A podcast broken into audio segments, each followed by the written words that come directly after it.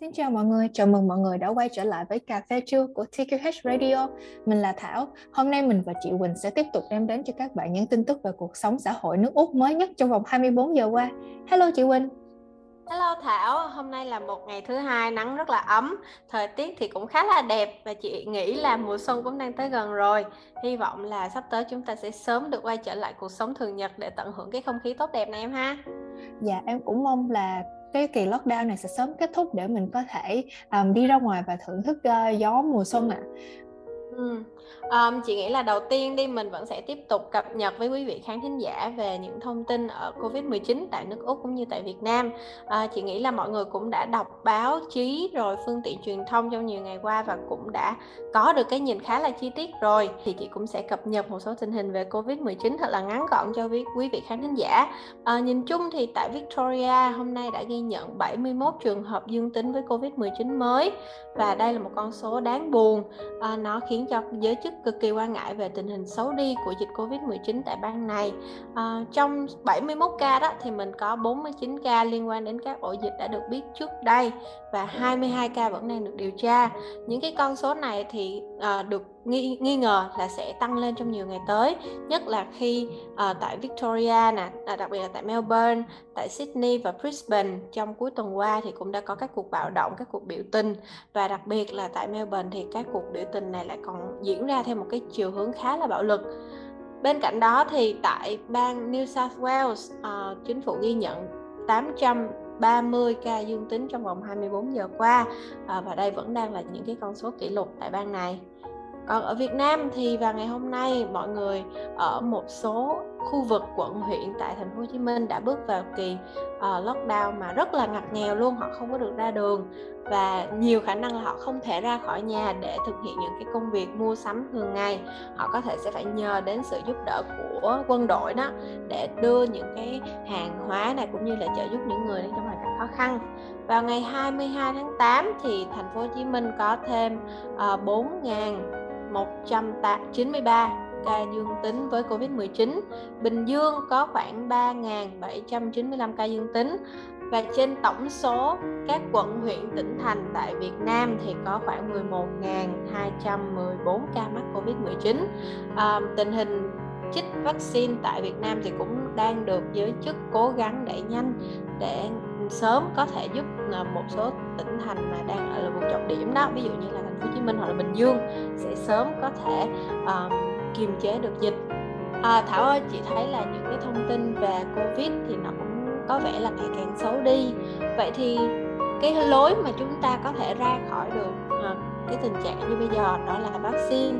Vậy thì đối với chủng Delta, một cái chủng mà được cho là lây lan rất là nhanh và nguy hiểm hơn nhiều đối với virus thông thường thì vaccine sẽ có hiệu quả như thế nào trong việc kiềm chế cũng như là bảo vệ con người khỏi chủng này em? À dạ vâng, à, một nghiên cứu mới đã tiết lộ được là mức độ hiệu quả của các vaccine chống lại biến thể Delta. Thì các nhà khoa học từ Đại học Oxford đã cho biết là vaccine Pfizer có hiệu quả chống lại triệu chứng của bệnh trong vòng 2 tuần đến 85% nếu bệnh nhân đã tiêm đủ hai liều của vaccine Pfizer. Và trong khi đó thì tỷ lệ của vaccine AstraZeneca là 68% thì có thể là chúng ta có thể thấy là nó thấp hơn Pfizer một chút. À, mặc dù cả hai loại vaccine này á, đều có có tác dụng chống nhập viện và giảm tỷ lệ tử vong như nhau, nhưng hiệu quả của Pfizer lại giảm dần theo thời gian, trong khi AstraZeneca phần lớn thì lại vẫn giữ nguyên. Dựa trên các thử nghiệm khắp nước Anh thì kết quả cho thấy rằng 90 ngày sau khi tiêm mũi thứ hai của vaccine Pfizer hoặc AstraZeneca, hiệu quả ngăn ngừa bệnh dịch của chúng ta đã giảm xuống lần lượt là 75% và 61% và sự giảm hiệu quả có thể thấy rõ rệt hơn ở những người từ 35 tuổi trở lên so với những người có cùng độ tuổi trở xuống. Um, thì bà Sarah Walker một giáo sư Oxford trong nhóm nghiên cứu cũng cho biết là cái kết quả nghiên cứu này không có gì phải lo lắng bà giải thích rằng cả hai loại vaccine này với hai liều vẫn thật sự có hiệu quả chống lại Delta. Và các nhà nghiên cứu cũng không thể dự đoán khả năng bảo vệ sẽ giảm bao nhiêu theo thời gian nhưng đã tuyên bố rằng hiệu quả của hai loại vaccine này đã được nghiên cứu và sẽ có hiệu quả trong vòng 4 đến 5 tháng kể từ khi tiêm mũi thứ hai. Và tất cả các nghiên cứu đều khẳng định là sự cần thiết của mũi nhắc lại à, vốn đã được triển khai khai ở một số quốc gia như là Israel à, và một số quốc gia châu Âu cũng sẽ dự kiến bắt đầu cung cấp mũi nhắc lại cho người già và những người có hệ miễn dịch kém. À, và cùng lúc đó thì kết quả nghiên cứu cũng cho thấy là vaccine hiện nay ít có hiệu quả hơn đối với Delta so với các biến thể Alpha trước đây.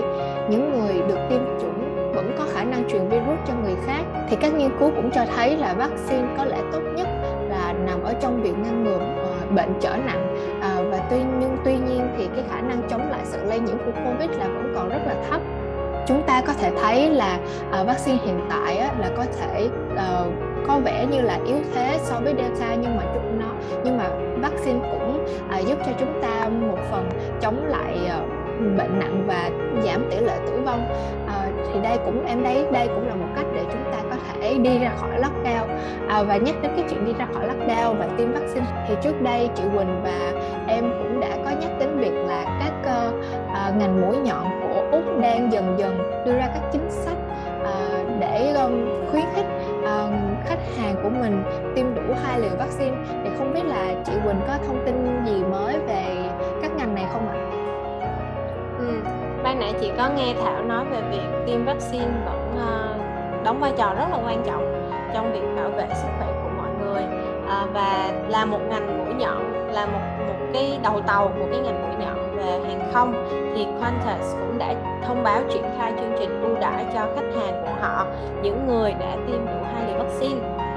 Cụ thể là Qantas đã chính thức khởi động chương trình ưu đãi nhằm giúp tăng số lượng người tiêm vaccine bằng cách mang lại những cái chuyến du lịch trong nước và quốc tế à, với những cái ưu đãi cho những người đã tiêm vaccine và khai báo với à, cái cái hãng hàng không này những hành khách thường xuyên du lịch tại Úc và đã được tiêm phòng đầy đủ thì có thể nhận được tới 1.000 điểm thưởng Qantas, 15 điểm tín dụng hoặc được giảm giá 20 đô cho các chuyến bay của Qantas hoặc Jetstar.